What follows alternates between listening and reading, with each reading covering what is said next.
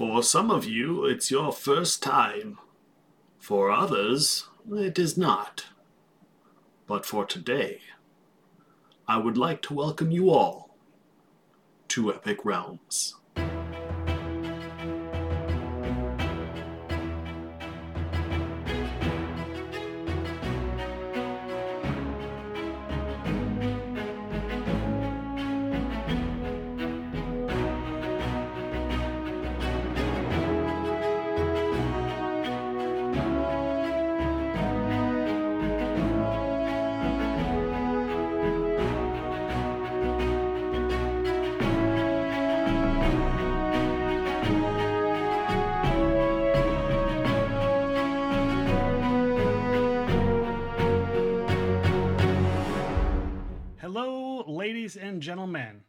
And welcome to Epic Realms. My name is Nick, and with me today is creative director and founder of Leder Games, Patrick Leder. How are you doing? I'm good. How are you? I am excellent. It's nice to talk with you. I, I really wanted to get somebody who's who's in the now when it comes to board games, and you are the one that's in the now. And uh, you you, you just released, uh, and we're doing stuff with Oath, and Mhm. uh, it's had great reviews. Uh, obviously, you have Vast and and Root, and those are all just fantastic, super popular games. And I am glad that you were able to join us today. Well, thank you. So, oh, you're welcome. when- when did- when did you first get into board games? I'm assuming you were a kid and played board games. Yes. Yeah, yeah. Uh, it's funny. Cole and I talked about this today because we were talking about what the core of like what we wanted people to feel when Yeah. we when they're playing our games. And so I talked a lot about playing games as a kid. So I yeah, I'm in my 40s, and so I was gaming in the 80s, and uh, my family uh you know wasn't like a big like wasn't a big gamer family or anything but they we played clue and monopoly and sorry and things like that in life when i was young and um uh right away i took life and like no one liked playing it because it's yeah it's you just roll a die and something happens to you and you pay some money. So i started doing i started playing around with it like early you know just like changing it. And then i started like making little war games with my like legos and stuff like that. And uh and i didn't even know what a war game was. I just was like well these are tanks and they roll a die to hit each other you know because we played risk. So Right. so I started started started doing stuff like that um and uh i didn't really you know so like euros was kind of like not a thing yet but there was survive which i think is a euro and there was acquire which um is definitely heavier than than uh than the others so i played that. And um and then uh i, I bought at a garage sale a milton bradley game called masterpiece which is a art auction game um that still has roll and move you still move around a board but then like the spaces are like start an auction or get money or sell a painting or you know and stuff like that to get more money. And um you know, that kind of got me that kind of got me thinking about it. So um things really took off. I started playing d&d in junior high maybe a little bit earlier and uh because i stole my brother's copy of the basic d&d set and started playing it. When he lost interest and uh car wars we also played a lot of car wars Car Wars. I haven't heard that title in a while. Holy cow! Nice. Uh, That's a reference I'm going to give you ship- bonus points for. it's shipping right now. I'm pretty excited. Yeah, we were and we were pretty like we were pretty die hard. Like we'd get it's like you know like would make friends like play car wars with them, and we would get you know like four or five or six people. Which in junior high was cool. Um, playing car wars at one time, and uh, and then slowly slowly scaled up from there. So, but then uh, really what what sank board games or made them work for me was um, in uh like 1991 92 somewhere in there um we would used to come up to the twin cities uh i lived in owatonna which is south of twin cities but an hour south and we would come up like once every couple months to shop at game stores because we you know we didn't have access to a game store and then um on the way up we were talking about what do we do when everyone can't show up for a role-playing game and we have to uh, blow a session so um i bought cosmic encounter from Mayfair, which was kind of the only board game board game in the shop at that time, and um, brought that edition home and played the hell out of it. Uh, we my senior year of high school, I would say I averaged two games of Cosmic Encounter a day. Um, So yeah, uh, maybe one a day, but like there were some days we'd play a lot, and then you know if I was working, we wouldn't play. But yeah, after after school, so Did that So kind but- of stuff interfere with with real, you know, with your real life stuff with school and and things like that? Did it- yes. Did it affect I was- I grades or was- I like was the skip best school to play board games and I wasn't the best student. Uh, we didn't. We never skip, but we would just we would just get together after after school and play play a couple of games. Um, and then uh, you know Richard Garfield put out, of course, put out Magic around that time. And then um, I didn't play Magic, but I was following him, and then he made um, Robo Rally, which is uh, another great game. Are, so those are my, my basically my first two games, board games that I owned. And yeah, um, gotta love Robo Rally. yeah, yeah, that's it's. Uh, I I really like it. Uh, I think the new boards are a little, eh, little, little milk toast compared to the, the old ones are just brutal. And I Right. like, well, one of my birthdays in college, uh, like probably my second year of college, we played eight players on. We just were like, well, we'll play a quick game of Robo Rally at like 11 p.m. Quick game, air Quick quotes, game. quick game. and we only we're like two flags. That's that should be short. And we ended up playing for like four or five hours because uh, on one board because we just could not. We put the second flag in just this impossible position, and it took all night to hit it. So, um, three people in the game had all of the option cards um, out of the deck, and so there were just these tanks rolling around, blowing each other up. Wow. And I happened to get the arm that lets you tag from another space Yeah. and I was like, I won because of that. And I'm like, wow, what a what a miracle! I got that and ended the game before everyone was just churned to death by these robots with all the features. Um, so yeah, uh, but then um, uh, like in 95, 96, somewhere in there, 97, um, I had a friend who studied abroad in um, Austria or Germany, I can't remember which. And he came home with uh, German edition of Settlers of Catan, and that you know that I was gonna wonder if the- Settlers was gonna get mentioned. That seems to be a lot of people's like gateway into going Yeah. from Monopoly and Risk and Scrabble to the kind of board games we're talking about. Yeah that that really opened the door after that. Um and uh and so yeah and so then i then i started picking up you know like you know of course it was like puerto rico the you know kind of the touchdowns power grid and and slowly opened more and more doors for me. So but yeah yeah the settlers was the we used to play man i want to be in my 20s again because we used to you know just hang out inside our afternoon and Yeah, We do like a little- we- real life as much. Yeah.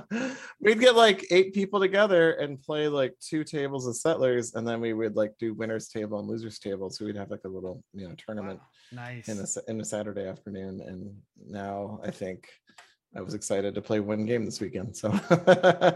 And you didn't get like you didn't get into like designing and running your own company. Like you went into to doing it work. That's what you went to work, Yeah, yeah, for and yeah. started doing as well. So how did you how did you decide hey you know what i'm i'm done this is it i don't want to do that I, this is what i want to do this is really what i want to do and this is what i'm going to do and this is you know and i'm guessing it wasn't just like look guys i'm not doing this but i'm doing this now it's and it's all set and i'm i'm a made man Every, everything's good. Yeah, no, it was not that easy. So I recently read um Annabelle Holland uh, from Holland Spiels. Like, she posted this thing about like how it was just like she was in a car accident while parked. Somebody ran into her at like 40 miles an hour and and destroyed her car. And like literally, she said, after I looked at the car, I could not believe I'd walked away from that accident, almost unscathed. And um she went into work the next day and quit her job. She was like that's life is too short. I'm done. Like and i don't want anybody to go quit their job but you know it was just like wow the boldness of that move Right. so i um yeah so I, I left college and um i had a summer job working in the data center for the college i was at the, the year before and after I graduated, basically my boss from that job came to me and said, Why don't you send in a resume? We're looking for a programmer right now. And so I did, and I even made three spelling mistakes in my resume. I had no idea what I was gonna do post college. I was I was like terrified of of college ending because I was just like kind of like just doing whatever I wanted all day, including design. I Yeah. did some design back then. And um you know, college ended, and I was like, oh, I, I, you know, I can't just find a job. I have to find a job that I like. And so I applied for that and I got it. And I was like, well, this would be cool for a year. I'll just do this. And um, did it for like two and a half years there and um, got sailed right in. It was, it was, it was tricky. It was the transitioning to being an office person was challenging, but I, I got through it. Like I just was so used to be having so much free time. And then it was something like, you're doing something all day. And um, eventually uh left that. Where am i going with this? Why am i talking oh how i got an it yeah and so um yeah and so i did that for two and a half years and then um, my brother's accounting firm needed someone to, to develop some software for them so i left that job and went and worked for him. And that was really when like you know the, the like you know, it wasn't just like making reports for people. I was i was developing some stuff for them. And, and uh so i did that and yeah and just kind of stayed in it for um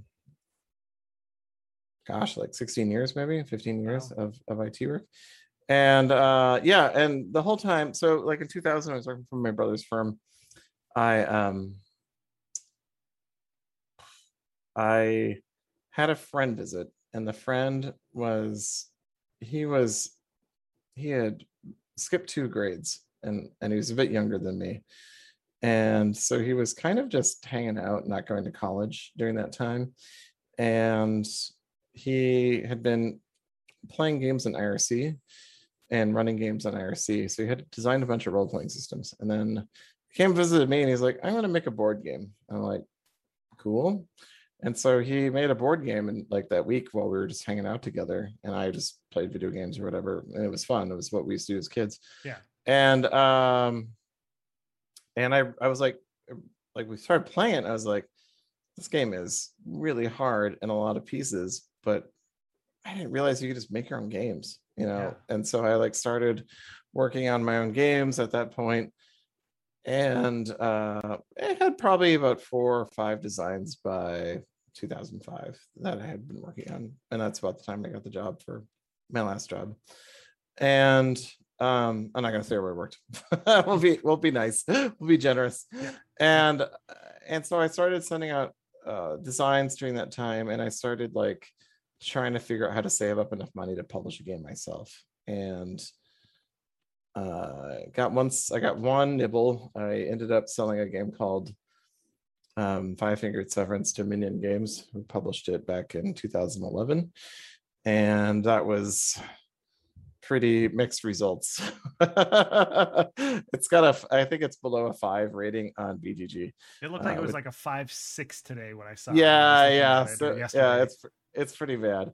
Um, it's too bad. I they you know I'm not gonna speak ill of the dead. James Mathe passed away a couple years ago, but uh, they had made some changes to the game right before I went to publish publishing, and I don't know if they helped the design, and maybe there was no helping the design. Um, but I learned a lot from him about how to publish, and that was the important part. Um, so a couple years later, uh, um, my my problem is I just didn't know how to manufacture anything, and I didn't have the time to learn it, and I didn't have the money. And so when Kickstarter kind of got rolling, I thought, obviously, this is cool. I can. Um, I backed a few games right away, and yeah, uh, I think you know, like initially, like Alien Frontier was kind of the big like oh they did ninety thousand dollars you know like woo like you could you could manufacture a game for that and uh and so like after Minion Games, another person had published with Minion Games. You know, he'd come on like every couple weeks and say, "You need to just publish something. Just, just publish something. Like, don't worry about if it's good or not. Just start publishing, and get and learn how to do it." And I was like, "Well, I really want a game that's gonna make a you know land well." So, right. So, uh, so right around that time, um, I, I had my wedding. At my wedding, I designed a game that was handed out at the at the wedding uh, to the guests. It was too expensive to make for everybody, so there's only a few copies of that game. And uh, that was Trick or Treat, and Trick or Treat I kickstarted. Uh, boy, was that 2013? I want to say somewhere in there. And um, well, I should have this. is what Board Game Geek has it listed as 2011. Oh no! But it's not like they're always right. Yeah, no, that's well. I mean, I put it on there. It was at my wedding in 2011, so that's got to be that part's got to be right. I'm just wondering the Kickstarter was. I have this on my hard drive. Um, so actually, it's in Google Drive. Uh, funded November second, two thousand twelve. Oh, okay. Um, so I uh, so I, I did this little two deck card game. Uh, it only had thirty five hundred dollars, which was kind of a godsend because, uh, as I tell people, um, it was only going to cost three thousand bucks, six thousand bucks to print, and it wasn't like if I bounced a bad print run and had to like restart over, like I could do that from my own savings. It wouldn't Yeah. be great, but I could do it. And at the time, my wife was working, and um, we were making pretty good money between the two of us. So it wasn't like I was like super panicked about it. And it came out perfect anyway. Uh, like there's literally been, I've never received a comment that like I need to replace this or how can I replace this deck because it's a mistake. Like it That's just- always a good thing to have. yeah, yeah. The quality control is really good where where we printed, and and the and the game itself is fine. And it, you know, it's it's a double deck card game about trick or treating, so it isn't spectacular. But um, but it really allowed me to learn the process of printing, of selling, talking to distributors, um, which I, I don't think I ever went into distribution, but but at least I like started making those connections Right. and how to get the games into retail and like and just to be like just to know how to ask for money and how to know to go to a retailer and say i want you to buy this thing to sell in your store um, Yeah. all all started to come come together Yeah, that's Um, got to be hard before distribution. You know, before it- you yeah even- yeah you just have to call stores we used to do that with vast uh, our sales team would just call us stores and all day and ask them if they wanted to buy vast um and now we just now it's all distributors. Um and so uh yeah and so after that i was working on a game called dungeon fortress which i'm back to work on right now which is what my studio project is. And around that time i was i, I was i tend to shotgun out a lot of ideas and work on a lot of little things at once. And i was working on a i've been working on a couple different dungeon themed games and i was working on a tile game about building a dungeon. Where the players like go it's kind of like carcassonne but you're building rooms and then you can put monsters in them and then so your turn is either placing monsters putting down a tile or like going adventuring through the dungeon like so you can kill the other players monsters. And uh, i was having a discussion with the person that was doing the graphic design for me about how to build that map and it wasn't going well for me. And uh, so i went to look in on BGG i was just like well surely someone else has made a tiling dungeon game uh, as at some point. And so i went looking at BGG and i didn't find anything like that to like show to this person as evidence that the way i was going to do it was was right. Uh, but i did find this game called trove. And um, trove um, was spectacular. And um, was an asymmetric game about uh, a hero and a monster and an army trying to all fighting inside of a dungeon which could be played. Right. and was very like there was two versions of it back then. One was very simple a very elegant black and white layout. The other one was his like uh improved version. And um, i came to him immediately and said i don't know what the hell i'm doing but i know more than most people. Right. and i for sure think that this game needs like i don't like i don't care if i help you find a publisher this game needs to be published but i'd like to be that publisher yeah. and and so i, I came to david and did that and So I have a um, question for you. yeah you yeah mentioned, you mentioned you mentioned asymmetric. You know, it's an asymmetric game. Can you explain what what you mean Yeah. by that? Because you know, people, not everybody knows what an asymmetric game Sure. is compared to another game. Yeah, my brother, uh, my brother who does some business uh, management consulting, he's like, is always like, stop using that term in public. I'm like, all right, fine. Uh, but for the hobby gamers, it works really well. Like it's Right. like it's like an attractive thing to say, but for most people, it's it's silly. So what what Vast and Root do to some extent is that um, the characters all play a very different part in the game and play a very different set of by a very different set of rules with each other that interacts in a way that builds that relationship into the game.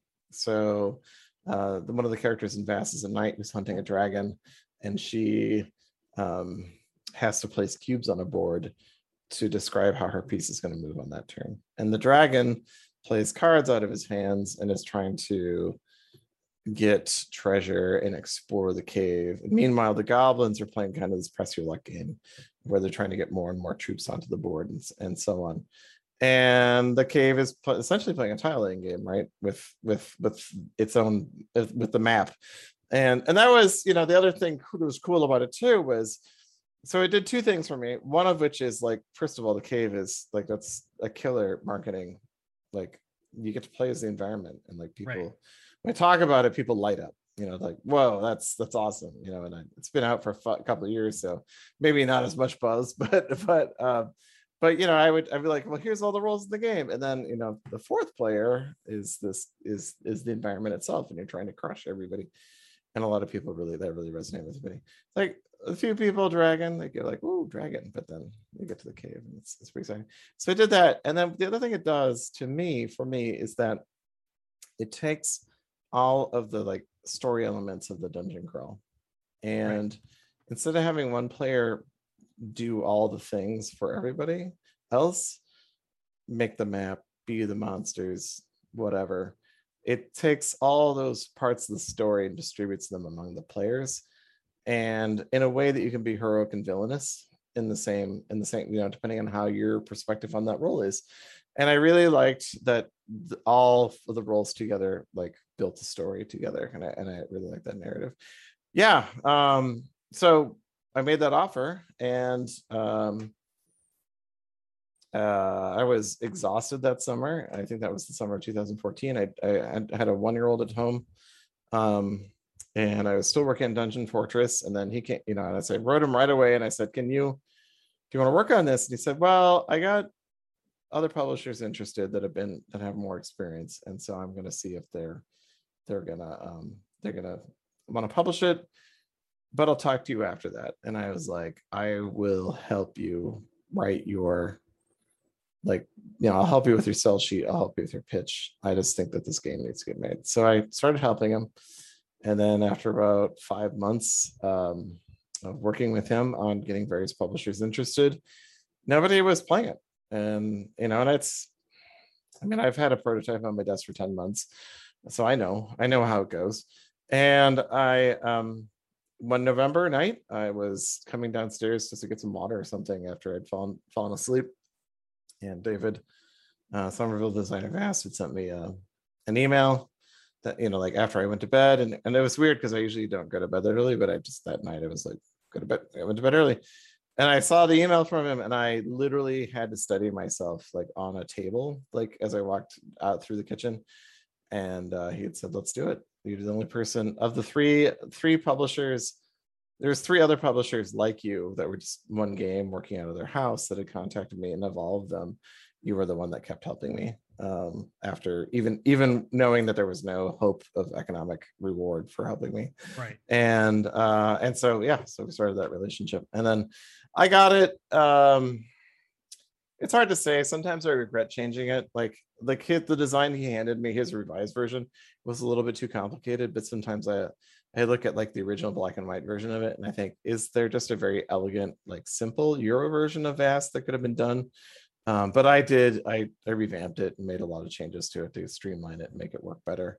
Um, and he agrees like he was you know he wasn't sad about those changes at all and uh well i look really i'm starting to like wash out here with the sun going down let me turn on my lights real quick No problem. And for those listening, thank you for listening and joining us here on the podcast. It's very much appreciated, all of you, while Patrick steps away and comes back. Uh, I want to appreciate your time. Uh, you can make sure to check them out at ledergames.com.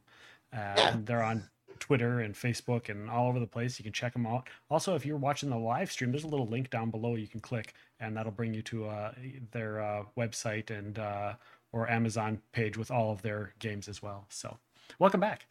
yeah thank you No problem. uh, sorry sorry about that That's all right. uh yeah and so um i started working on it and at the same time i had been i received trick or treat i think it was a year before and i'd mailed that out to re- reward the kickstarter backers and so we were just like i was still like going to work and like about once a week i would have to like assemble an order at my desk at work over lunch and put it in the mailbox downstairs from my office and so i was still selling trick or treats pretty regularly but just uh I was starting to get more and more serious about game design, and I was working on Vast, and um, wasn't doing super well at work anymore. Right, right. so you had already started your you had already started your the company basically, right? Then? yeah, yeah, yeah. Totally. And so you yeah, were was- you were burning your candle at both ends, trying to you know do the board game thing and work at your job. And obviously, Yeah, and- one was more of a passion than the other. yeah, and I would uh like I remember like getting to Sunday night and my wife would go to bed around nine, and I would stay up until one. Um, just like I was like, I gotta get all the design I can get done every Sunday night, and I'd work and work and work and work on it, and uh, yeah, and it was it was getting tough. And I was working, you know, I was working on a couple projects, and then Vast came in, and I was working on that. Uh, and so like um, February of 2015, I um, or maybe March 2015. It's getting a little blurry in my mind now. Um, That's what know- age happens to us. yeah, yeah, and age and time. And I um, yeah, I had a we had a conversation where I was working, and they were like, maybe your passion doesn't lie here anymore. And I was, it's a nice way to put it. And Right. uh, and I was like, okay, um, I'll leave. That's fine. And so I left, and it was tough. It was uh, it was a very hard uh, year ahead of us. Um, we had some savings. My wife had been working since we had the baby, um, and uh, I got a little bit of money uh, out of the, you know uh, out of where I worked, um, and I you know I still had my saving like like our 401k, so it wasn't like we were gonna like have a problem, but um, Right. yeah. So I started working on the game full time while I was looking for a job, and um, kind of like landed on a job. Like I, I found a temp job that actually paid much better than I'd been making at the previous job. And so I started, I was like, well, I can do this for six months and basically fund another year of design if I need to. Yeah. And so I started doing that. And um and then like the game was getting better and better. We were play testing it in the background the whole time. It's getting better and better. I played it five times the first 48 hours. I had it on my desk. And So tell us about play testing. When when you've got a game out and you're designing a game, Yeah. like is it just you know a handful of you and friends doing it, or is it like you know does does it do you feel like it's work, or does it feel like you're just playing a game and having fun? Never. Uh, so when we started playtesting Vast, I made a bunch of changes and regretted it, and then I had to fit them all back together. And uh, I played a lot of games. I've I've played probably by the time we got by the time when the game was published, I'd probably played 400 500 games of Vast, and the like the big chore for me was like the get the goblins right, which I still like. I could argue that they're not right. Um, they're very complicated. I think. Like I, if I redesigned them now, I, I would know better. Um, so I, uh, yeah, I would, I would play like I'd play like ten games in a night by myself, you know, just knight versus goblin until like I make small iterative changes until I got the right loop that I wanted, and and like the dragon went through like probably eight eight major revisions before I got to I landed on where the dragon was. But yeah, for the most of the time though, I was playtesting with friends would come over on you know Wednesday nights and like because that was when our regular gaming was, and I'd play. And sometimes on Saturday I'd scrap my role playing group and we would we would turn that into a vast playtesting Right. and uh, and then other times. But I you know and I, I got pretty good at playing it alone, so that would that helped out a lot. Um, So do you just go and be like, I got some like extra tokens from other games, or do you like actually get the thing, Oh, like, the no, figures no. and everything, or whatever the the board produced, Yeah. and then test it that way? yeah, yeah. Because So I've seen I, some um, play tests where they're like, they just have playing cards and they just have a stick a, a post-it note on there and they write it, and then you know a year later they've got a fully published game. or, or there's a chart. You hand someone a chart and you say, if you have the ace of diamonds, it's gonna be this. Okay. And then yeah, Yeah, you're yeah. constantly referencing that chart. Uh yeah, maybe do some of that. Like Vast came to me cooked enough that I didn't have to do any of that. Um so what I did was I printed all the pieces. Uh the original Vast is a a network of tiles that form a cave. And so um when I made that set, I made double-sided I, I just recently recycled them. I wish I could hold one up right now. I just printed, you know, two sided you should paper. sign them and sell them on Etsy Yeah, or sell it- yeah, yeah, yeah. be- Original prototype items for collectors. And I stapled them together, and they were awful. And uh, but and then they slowly got better and better. Like the next time I made a full map, I put it on cardboard. The next time I for Gen Con, when I went to Gen Con to promote it back in 2015, um, I put it on foam core, and I was cutting the foam core tiles out at like three in the morning, like the Wednesday of Gen Con. And then we got in a car and drove to Gen Con. And then, you know, I was playing it the next day. And I feel so bad because the table I played it on um, was in the Indie Game Alliance booth. And I, um, it was one of those fancy like the table was there to like demo, and it was one of those fancy gaming top table, you know, like top the tables you put on your dining room table or whatever to have a little tray and the felt and the foam core kept leaking little bits of styrofoam all over the all over the felt. So I was like, I was like, oh, I'm sorry. And the guy kept coming over and vacuuming it in front of like staring daggers at me while he's vacuuming it. And uh, uh, just I tell felt- him tell him you had job security with because of you or yeah, yeah, yeah. That's right. Yeah. So um yeah, and so and that was that was kind of a funny part of the story is I got that job and then I was like immediately like um the contract job and immediately turned around. I was like, I gotta go to Gen Con to sell this thing I'm trying to sell. Um yeah, so playtesting. Yeah, you just get a bunch of people together, you write feedback, uh, you make changes. I'm probably not the most disciplined person about feedback. I know that Cole uh, sometimes can set up a whole rubric for himself and then and then study like you know uh, reports as they come in. And then I um, just slowly started expanding that group. I started going to the Source, which is our local game store, and I suppose maybe not local to you. Uh, um, and started going to the Source to play test. I started going to. I started sending out sets to play test with, and started getting more feedback. The problem with playtesting a game like Vast remotely is that it was changing so fast that by the time I got a copy to somebody, it may not be useful anymore because it may have changed. So there was I was a bit of frustration with that, and I, I've learned some discipline there now. Yeah, so I um so Vast was kind of like the building blocks for the rest of you know oh yeah how you were going to do stuff down the road. Yeah, yeah, it was- went it through was the def- gamut. It wasn't obviously it wasn't easy to, No, to go no. through that. A lot of people don't get that. That it's not easy just to th- whip up a a to come up with the idea of a board game, but b to actually put it together, even if you don't plan on publishing it. Like there's trials that you have to go through. yeah yeah, and and the fact that you're working another job it like just extra complicated. Right. Um, so I um that September 2015, I walked into my boss's office. Um, unfortunately, just as I was starting to get used to the money of that contract job and thinking I could do this all year, that's fine. This could be my job. And it was paying a lot. It was it was a six figure number if if you if you stretched it out over a year. And um, but fortunately the company got sold and uh it was gone. and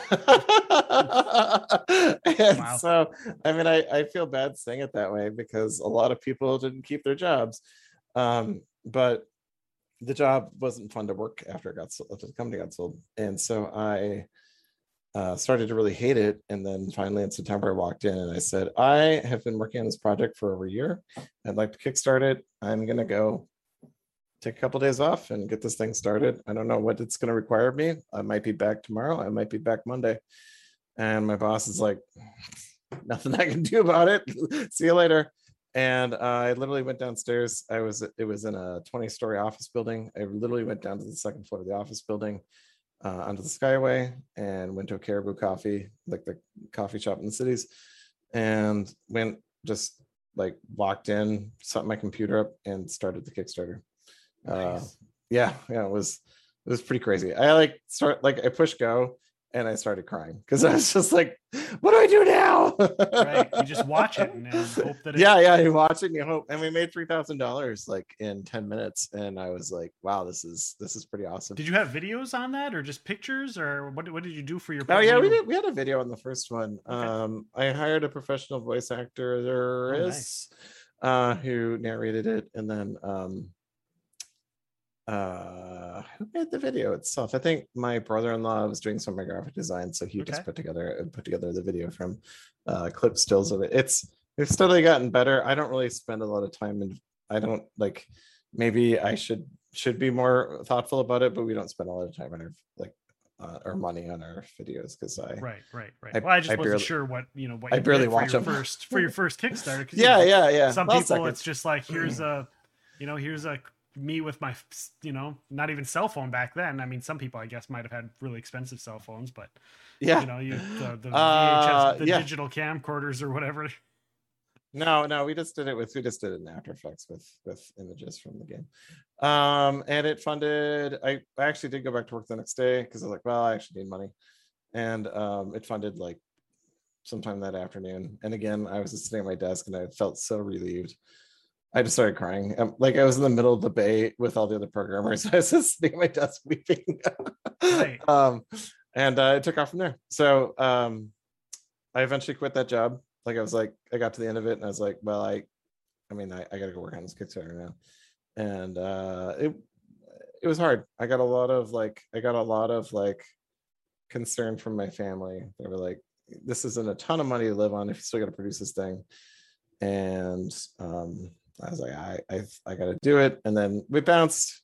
So I'd, I'd take one more contract job, and then I did that for four or five months, and that was great because at some point they were like, "We need to cut your hours," and I was like, "Awesome!" Great. I, I yeah, Yay. yeah, and I was like, "I'll tell you what, I'll, I'll do one better. I will, I will still come in and sit here." It was a tech support job, and they're like, "If you need me, I'll bill you for that time. Otherwise, I'm going to use this office the rest of the week." And they were like, "That's fine." So I started using that office to work out of. Nice. Um, yeah, yeah, and then Well, that's a that's that- a landfall right there to have an office to work out. Yeah. and if they need you, then you know you work, and Yeah, if they yeah. don't need you, then you just get to use the. You, they should have been charging you to use the office. it's just the office and so then I, I did that for a while and then eventually i got to the point where like um i was working so much that my my parents had kind of resisted me quitting my job the first time the second time we were on the phone at like 11 at night and i fell asleep while i was talking to them. And they were like it's time to quit your job. Like it's time to it's time to go back and do this. And and it's some i mean even like even within a month of me quitting my, that job i ended up having to hire people because i was Yeah. like i'm i'm really overwhelmed right now. So that was uh that that second job was during the second kickstarter i ran the second kickstarter for vast during it because we did like the kind of the reprint thing and how many expansions does Vast have? Uh so it has now at the this point? yeah so the second kickstarter came with um the fearsome foes which just added three more characters to the lineup so you and you could play just like a variant for seven or eight player. I'll be honest i've only played a few seven player games and uh i like the person who wrote the eight player rules has played the eight player game um and i, I haven't i haven't seen it being played much um Ah, am I a good boss? I'll talk about that. Um, and so um, yeah, and so and then we made the miniatures for all the roles. And then uh, while I was working at the that first contract job, on the way home one day, I designed Vast in Mysterious Manor. Like I just was because I knew what I wanted to do was make Vast so that like the roles would be interchangeable between the games, and you could just keep making the same pattern of characters: one hero, one army, Yeah. one monster, one setting. And I could keep doing that. And I I actually have a diagram in my notes of like eight vast titles, which obviously we're not going to see at this point. But uh, if it sold a lot better, we would be seeing them. But it, it did well, but it didn't do that well. And then was Um, Root, was Root your next game then? After that, Yeah, yeah. After that was Root. Um, And yeah, so Vast just Streets took be published later. Uh, and that was, and then that has an expansion too. Yeah, so Root, um, we uh we came back from a Gen Con and like kind of our second year after like the Vast was published and the release of Vast at Gen Con, like we sold, we had printed 5,000 in the first run and we printed, we sold 500 at that Gen Con. And, um, and then we got a nod from Tom Vasel on stage during the live broadcast that they do during the show. okay, And I put 500 on my website to sell. And those were basically gone by Wednesday after the show. So I sold a fifth, I sold a fifth of the print run in about a week because of Gen Con. And it was direct sales. So I made a lot of money on them. Um, yeah, so we brought, you know, we brought Vast the next show. We were working on other games, but we didn't have anything really to show for it. And it was kind Of, it was a little embarrassing, frankly, because I got to that show and um it was yeah, I was like, I haven't done anything last year. I've been selling this stuff again. Right. um and uh and and doing that doing that second print run work. And i so i showed off the new roles from fearsome foes which was you know because i was doing the second Vast Kickstarter. Uh but we got back from that show and we were like well what do we do now? And um around that time i was bringing cole on to develop some other things. And uh he's like i'm going to take a swing at this design and so and we started talking about that design and started working on the design for root. Um and he uh you know probably that was the fastest i've ever done anything in my life. We went from the end of gen con with basically having just kind of a sliver of a game that we'd been working on to Right. uh to kickstarting it that october which is unheard of. Um and frankly like maybe the company secret is that was kind of a stone cold bluff because we were pretty far into the design, but we didn't we like we weren't as finished as we are now. Like I've I have scrapped games since then that were more finished than Root was when it was being kickstarted. So Wow. as uh, as Cole likes to remind me, um, and I frankly like probably I would say Arcs is further along than it was than Root was when it was kickstarted, and then for sure when um, for sure my game Dungeon Fortress is further along. So um so it was a little scary but we you know we got through. We're a little bit late right? I think we were a couple months late getting it to market. Um and But it was popular. yeah yeah it was it was crazy. Like, that, you know, was kept that us going. Was that Yeah. something that was just exciting for you guys?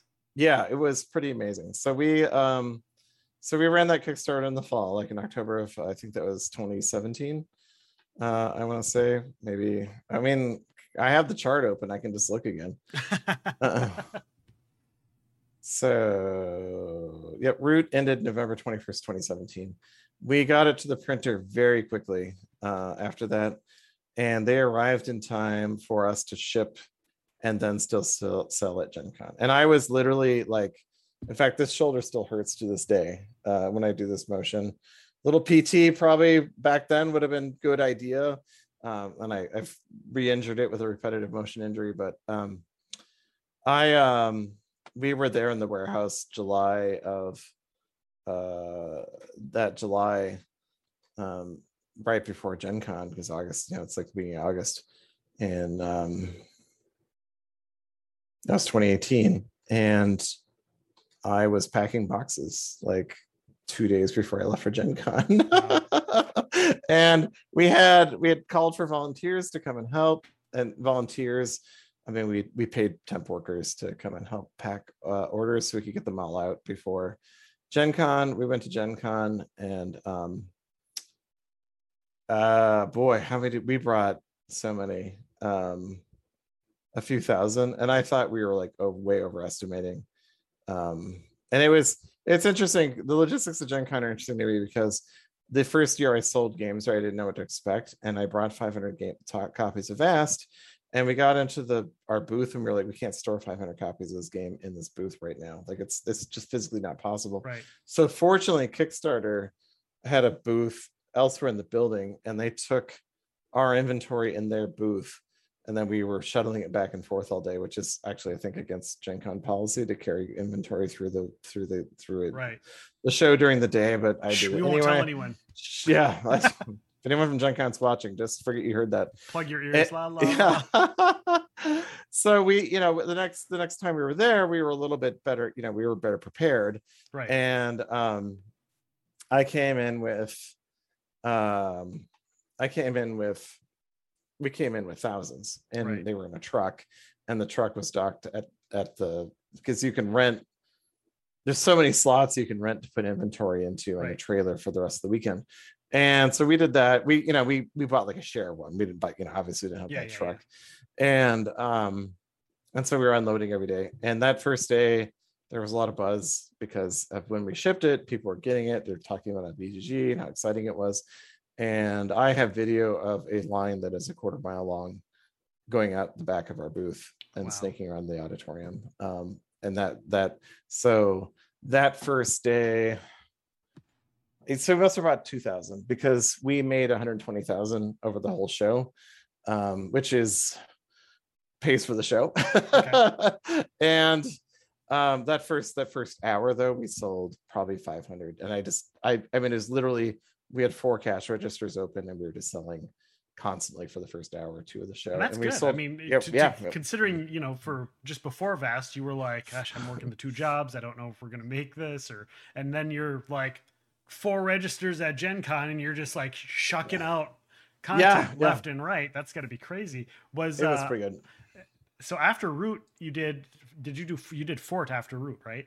no we did vast the mysterious manor after root Is that an expansion or is that a separate? it's it's game? its own standalone and they Oh, can okay. expand vast the crystal caverns so Okay. like like that outline i was talking about it's the second one on that outline Gotcha. um and it, it did okay we did like 500000 600000 on kickstarter um and the second vast campaign actually did quite well too. If it like it's weird because if you compare the numbers to Root, like there actually was a similar amount of cash after you added in BackerKit and things like that. But um so that the first Root campaign, the second Root campaign was bananas. Um, so we did, yeah, so we did Vast and Mysterious Manor, and then we did the we did a second Kickstarter for the Root expansion, the one I the one uh Underworld, and then uh and then we did Oath, and during Oath we were doing uh Fort with uh it- and we just we didn't kickstart Oath, we just we just self-published it. Or, Yeah. I'm sorry, Fort, did I say Fort? Yeah, Fort we just self-published. Okay. Uh we, we provided the funds for it. And And, that's then we like, took and if I'm not mistaken, correct me if I'm wrong, but I, uh, from what I understand, you're you're building a fort, right? Yeah, yeah, yeah, yeah. You're building. I mean, it's pretty. It's a little bit more abstract than that, but yeah, you are. You're a bunch of kids living in a neighborhood, and you're building uh, forts with. Um, you you build a deck, and then the deck helps you build a fort. up. yeah, and that's just that's just fun. That like that makes me feel like I, if I'm gonna play a game like that, that makes me feel like I back being a kid building a Mhm. fort. So, and you Mhm. got the dogs and cats expansion coming out, right? Yep, Dogs and Cats is coming out um, right now. I mean, it's available in stores right now. It just shipped, and uh, that was uh, so basically we kind of concentrated like all of like the the words on the cards Yeah. into cats and dogs and made them their own expansion. and uh, and so people are looking for a little bit deeper uh, Fort experience can can grab uh, cats and dogs and add that to the deck. So Nice. Yeah. So tell us about Oath. Tell us tell us the concept of Oath. Uh, I don't know. here's the thing. Here's the thing. I I after we had you know chatted, like I sent you a message and whatever. Mhm. I actually got a pop up on my thing because I get a, I have a news pop up on my phone that just auto populates news, whether it's you know politics that I don't want to read or Oh, you know, sure. wrestling or whatever, and up and freaking a Polygon. I get a lot of Polygon stuff that pops up, and it shows an article about Oath, and I was like, hey, I'm I'm going to be talking to him. This that's really cool. today. I get i get i i it's great when i get my own feed is you know like Patrick Leder said blah blah blah or Cole Wehrle says blah blah blah and i'm like well that's awesome. Um yeah so oath is um oath is an interesting um there's a conversation that uh cole and i had coming back from that crazy gen con and um we we're in the front seat of the car. We, last year we drove to Gen Con and we were talking about um, how we were talking about a game that plays with history and a game um, that kind of remembers the state of the game as you go as you go through the campaign Okay. or as you go through the games but i didn't want to i i was i'm kind of like a little bit of i like i would get legacy camp games in terms of like if you destroy a component there's like a finality to that like you can't go back to the way things Right. were and I, I i appreciate that but i also like think that games are too like it's a cultural item and i don't like the idea that you're destroying something that you've made Right. um and so that's so i was, I was kind of talking about that and i gosh where did we go from there? Like i i wanted to make a game like i wanted to go back to like a game i was working on right on the time vast came into my life and make this game about um a kind of a person adventuring in an open world and as they like did things to the world it would change it for the next game. So if you help found a settlement for instance there would be a, a, a city in the next game there you know and so on and and and he got talking about it and he had a couple ideas from the tail end of root that got cut out about like having and and i i think these were things that he was working on early in his life like like in high school or even college or like he was talking about um having like one kind of centralized role that controls the flow of the game and a bunch of other players who are influencing that central power. And so he came up with this very abstract game um, and then he started working on oath and what would become oath. Um, and we had this really he he was working on it. He's talking to kyle about art. And uh, at one point i was like we were in a meeting and i was like why don't you tell us what the pitch for oath is? And at the time it was called warg uh, like the the tolkien giant wolf. Yeah. and uh so he he started this pitch and Kyle like started pitching with him and they had not rehearsed it or talked about what they were going to talk about. And as Kyle said, the best way I can talk about that pitch meeting was it was like giving someone a high five in the dark because their pitches lined it up lined up so well without any planning.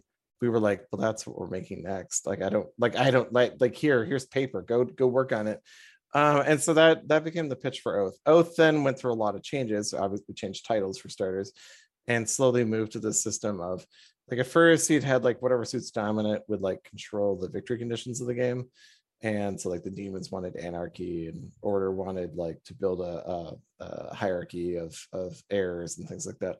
Um and it you know it started to morph and morph and morph until you get this game um about changing victory edition and and the, the chronicle of history so um yeah and it was i was busy like doing things like making benefits for people in the company Yeah. and things like that so i kind of was like i'm going to step out of design for a bit and work more on the operations side of the company for a while and so How did that feel? Being able, Uh, to, be able to step away and go, okay, this is, these are my games from my company, but I can step away and I have people that I trust yeah to, do, it. this. it was very white knuckle for me and i'm still like a little nervous about it sometimes but it, it's i mean cole's a brilliant designer i mean he's far better than i am so that's that that part was easy but like uh, it also stung a little because i was like i got into this because i want to make games not because i want to like buy health insurance plans for people Right. and and that's an important thing to do everyone likes that but i also like, it's kind of boring and so um yeah and so I, I stepped aside. I've been you know and i've worked on other things. I mean compared to cole i haven't designed as much as he has. So like the last couple of years for me have just been me relearning or teaching myself how to design anyway during work time. And so uh yeah and so it was it was good to get away from it and then let you know i could level up and he could he could work on this design. So um, very cool. We didn't know how the audience was going to receive it at all. It is much maybe not much deeper. I don't know. It's hard to like parse how you're winning who's winning and how you're winning. Right. and so um i think we were just concerned that it was going to bounce off audiences and we're going to have a much smaller release than we did.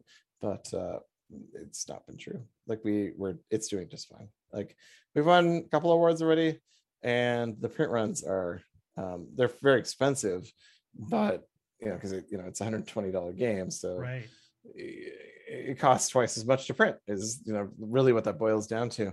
And and it's very heavy to ship. And we did all that and and like i was like well let's print 30,000 and like we're which is bananas. Like we printed 10,000 roots with the first run and our biggest run of root has been 60,000 and that's selling quite well and so we did 30,000 because I could drive the price down. That was kind of the magic point of the diminishing return was 30,000.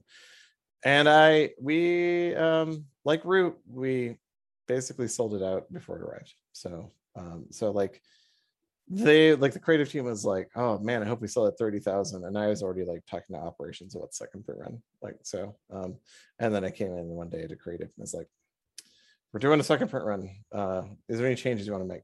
And and we didn't we barely we made a couple typographical changes and then started print second run and frankly i think the third print run is already like it's already planned. Like we were we've already put money down Wow. for it so it's so it's on its way. Yeah so um yeah and so I, apparently it's resonating pretty well. And the second print run's pretty leveraged like in terms of like uh i think the distributors would have put us negative if we'd allowed them to so. Nice. Uh, so you also you role play. We've talked about that Yeah. in the past. How did you feel about having Root the role playing game? You did, did a little collaboration with um, Magpie. Mark Magpie Games? truman and um oh my god i'm magpie Yeah, Magpie. is Magpie. Yep. Okay. Yep. I'm totally Tell, tell us about having saying, hey, we got our own role playing system after Yeah, growing yeah. up role playing. I yeah, so I yeah, I I still actually I still play D&D or something uh weekly and I'm still really into role playing as a as a diversion. And um Quick before you answer that, do you prefer to be a GM or a player? oh, I've DM for life. Yeah. Alright. So yeah. So So that was I've the question been I ask when I find someone who G- to role plays is like GM or player.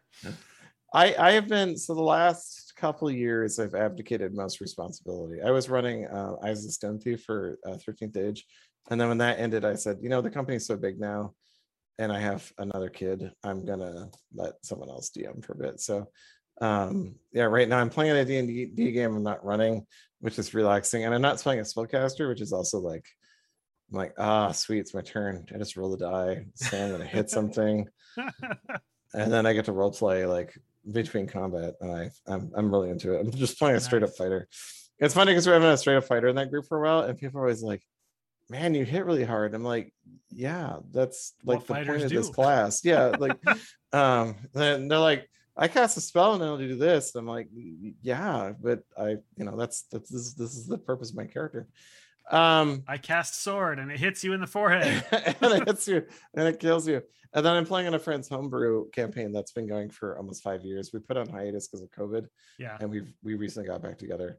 And uh, I we're like one session away from the end of a five year campaign, so Oh, um, okay. that's been pretty exciting. Um, So yeah, role so playing. yeah, yeah, root role playing. I promise I Um, won't boy. take you off track again. No, that's fine. So what did I how did I even meet them? Um boy, they they came to me, I think. And I a couple of companies came to me, you know, and people kept saying, Can you make a role-playing game in this environment? And I was like, I don't have the I would love to write a role-playing game. Me personally, that'd be fun. I'd like to do Right. that. Maybe that's how I'll retire. But um I was just like, I don't have the writing. I no longer have the writing chops. I wrote a lot in my 20s. I was like, I don't have that writing skill anymore. So I'm not going to be able to write a setting book for a for root. Like that's just not going to happen. And and I have a couple ideas for role playing games I'd like to make anyway. So like if I was going to work on a role playing game, I'd rather work on this. Right. So I uh, kind of shopped it around a bit and um, found Magpie, who was interested in working on it, and I was impressed with their work. Uh, they sent me a sample of. They basically sent me one of every book in their catalog, and I like their work.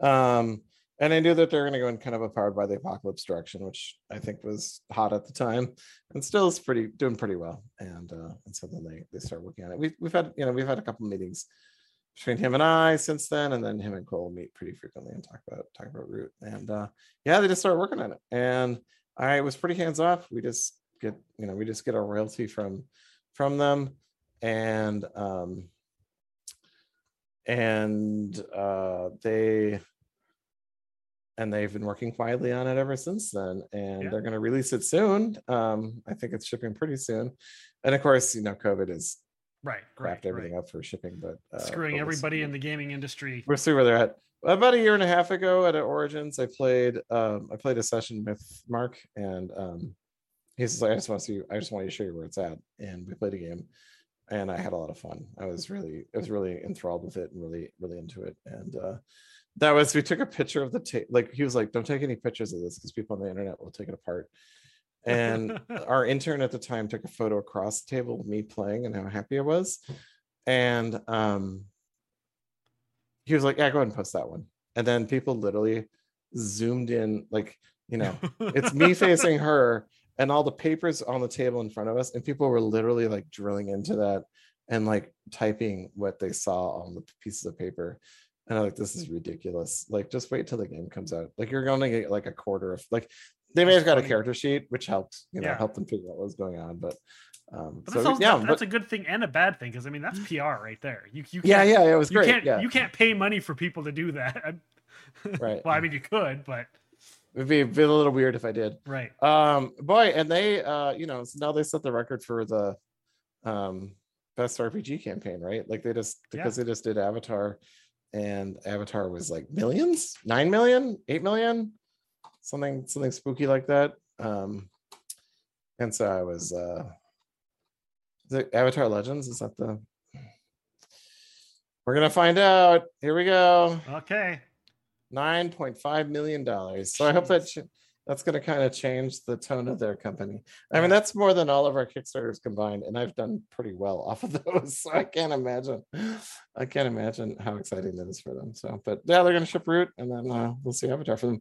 That led to the joke in the office where i like as an older person would be like oh everyone's excited about avatar i'm going to get the avatar license for board games and then i come back and say to the office good news i got the avatar license and then it turns out it's the james cameron uh, blue people avatar. And so everyone in the office is like, "Yay!" And then they're like, Wait, what? what? we got to make it now. So you have a current project that you're working that you Yeah. working on, and you just yeah, I I was told before we came on that this is an unnamed project, but it now has a name. You Yeah, guys announced yeah. that. Tell us about that. yeah so so of course we're working so right now kind of the dream of the studio was that we would develop three development tracks that i could push projects into and that hasn't quite worked yet we have three development tracks now uh, but it's still me working on my own games i'm not pushing uh, games into into tracks so a couple years ago we ha- uh, we signed a game called hyperlight drifter drifter no that's the video game hyperlight smuggler hyper drive smuggler i don't know what it was called and uh that um that game has been like the guy who sold it to us was like, no, I don't, I don't care what you do with the theme. I'm not connected to the space thing. And I was like, well, kind of colonized logic was if we're going to work on the space game coming up, then um, we either have to make it in the same setting or do something original with it. And we had a long discussion about what we are going to do, and we decided that we settled on Ahoy, which is so now it's kind of pir- piratey themed, uh, and it was piratey anyway because one player is like two, one or two of the players are smuggling, and so um, so we did that and um and so we're working on that right now and that's this, that's going to be our next title. You, That'll be you like a sold small- me on pirates. I'm, I'm pirates yeah yeah. And- well it's better yet because the pirates are like mollusks like they're animals so it's it's pretty cool. I'm pretty excited. But it's a little like it's a little diesel punk a little post-apocalyptic so i'm pretty Okay. I'm pretty, pretty excited about it uh i played it today and um that'll be like a 40 dollar game i think when it comes out pretty soon. And then um yeah and so then uh, um last summer so summer 2020 like during the uh during the pandemic i was working on or right before the pandemic i was working on um a space game called voidlich which was going to be this kind of narrative uh 4x game where the players are all fighting against this um alien power in the center of the map and uh who's died like their emperor has died. And so the kind of the gal- galactic government has fallen apart and the players are fighting each other now for control of the galaxy. And um it just didn't quite land with the creative team. And so i um cole said can i take a swing at this theme because I've, i'd written like 20 pages of world building for it. And i was like yeah go right ahead. Uh, and so we kind of worked on we're at first we are going to work together on it um, and then he um, he just kind of took off with it. I couldn't I couldn't keep up with him, so I went to work on other projects. Cole, uh, Kyle brought me a project that I started working on uh, that was just gonna be a fighting game.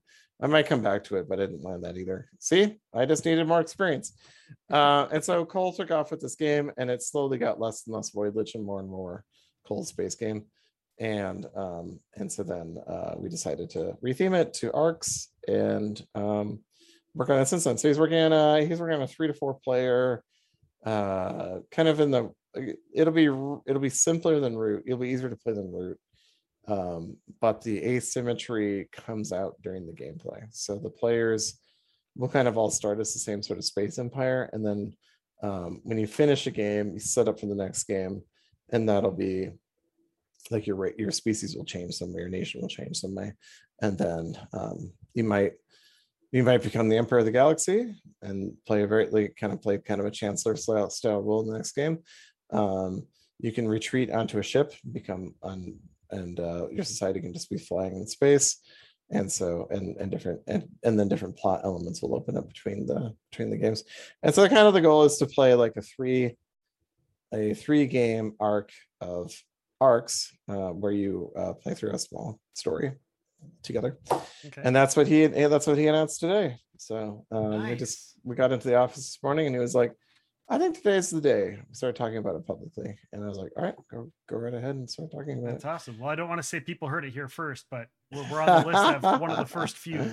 yeah yeah for sure uh and and so we're shooting we're sh- like we're, we're gonna shoot for that size of box a 60 dollar game and Okay. uh, and then i so then what's happened the fate of voidlich then is either i will eventually split off and make a different 4x game space game which doesn't sound very appealing right now um, since we have this it's his design's very good um, so i think what we might do is there are campaigns that are like story packs that you can open up and I think Voidlich will just be tagged on as like a the first of those campaigns. Oh, okay. Uh, So so we'll change we'll change the content to fit how Arcs works, and then uh, and then and then work on it from there. So, and then uh, long term, I'm working on for the next year. I'll be working on uh, Dungeon Fortress, uh, which is a game I returned to from earlier. Um, I like I said, I just this summer I just came in with the I, a game uh, Kyle pitched to me, and I tried to get that to work. I tried a different slant on it. I couldn't get that to work. And then I was like, I'm running into a lot of concepts from this game I was working on before I met David, Dungeon Fortress.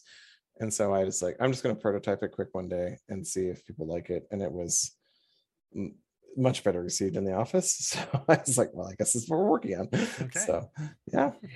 What uh you got any other events or locations that you're going to be seeing at? Like, yeah, obviously, I think you guys did Gen Con and No, we did not. You did we not did do not. Gen yeah, we did not because of COVID. I, we just didn't at the time we were making that decision. I didn't want to make. I didn't want to do it. Um, and uh, I think it seems to me that Gen Con turned out to be pretty safe. I don't. I haven't heard any.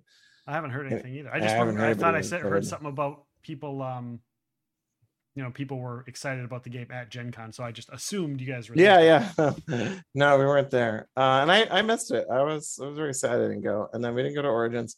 I think we're gonna go to PAX Unplugged at this point. We'll see what uh, what becomes of that. Um, I still just like if anybody in my company got COVID, I just feel so bad. So we Right. haven't Yeah, you don't want we haven't we haven't been planning on on traveling. Um, yeah, so that's that'll be that. I'll probably do the local uh, conventions this spring Okay. um, and get back to get back to doing that. We do maintain a TTS set of all of our games, so you can play on Tabletop Simulator. Um, re- recently just got updated. It's the new one's really cool. The new the new root set on TTS. You can Yeah. You play one of 50 fan stuff too, factions. right?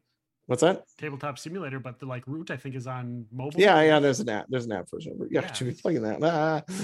Uh, yeah, it's a little bit. It's like just through the otters right now. So, but they're they're working on the rest of the factions right now, and we've sent them an advanced copy of Marauders so they can start working on the hirelings and the Yeah. ad, ad set. Yeah. And maybe for the stream, maybe we can get you and some people back and we can play some tabletop Oh, that- simulator oh, live that'd be on, on our stream and, and Yeah, see yeah. see how it works on there. That'd be kind of fun. I finally made peace with Tabletop Simulator. That's good. That is good. You are Yeah. at Leder Games for your company, and you are at Patrick Leder on Mm-hmm. Yep. Twitter. Yep. Uh, you guys have you guys have f- presences everywhere. You're on Instagram. You're on Yeah. Facebook. I even saw you have a TikTok page uh, Mhm. with a fun little fun little video on there that I saw. I was watching. That's So, I mean, you guys are everywhere. Yeah. Uh, ledergames.com is your website, uh, or www. I suppose would be, you know, old school when we have to say that there's a www dot in front of it. That's when we were, we're dating ourselves. Um, I'd like to thank you for joining us. Uh, it was fun to chat about your games, and those who are here for the live stream, stick around. We're going to answer some some questions live on the stream. If you have any, feel free to throw them in now. Uh, so, Patrick, thanks for joining us, and thanks for chatting with us. you're welcome and thank you. Yeah, no problem. Much appreciated. Everybody who's listening, uh, we do have some other podcast episodes and guests coming up, of course. Uh, October 18th, we'll be interviewing Jeff Tidball. Uh, he works with Atlas Games and he just purchased Prolific Games as well recently, and we'll talk all about that. November 1st, we have well known author of multiple series, Kevin Hearne, will be joining us November 1st. And November 15th, Owen K.C. Stevens will be joining us. So make sure to stick around and join us for those episodes. Uh, they're going to be awesome, and I'm very excited for all of them. So, True story. True story. I interned for Jeff. did you? Yeah, a long time ago. Nice. That's awesome. Yeah. Yeah. So, thank you, everybody, and have yourselves a great night. Thank you for joining us right here on Epic Realms. Well, there you are. I hope you enjoyed yourselves. And I do hope that you come back and join us again for Epic Realms.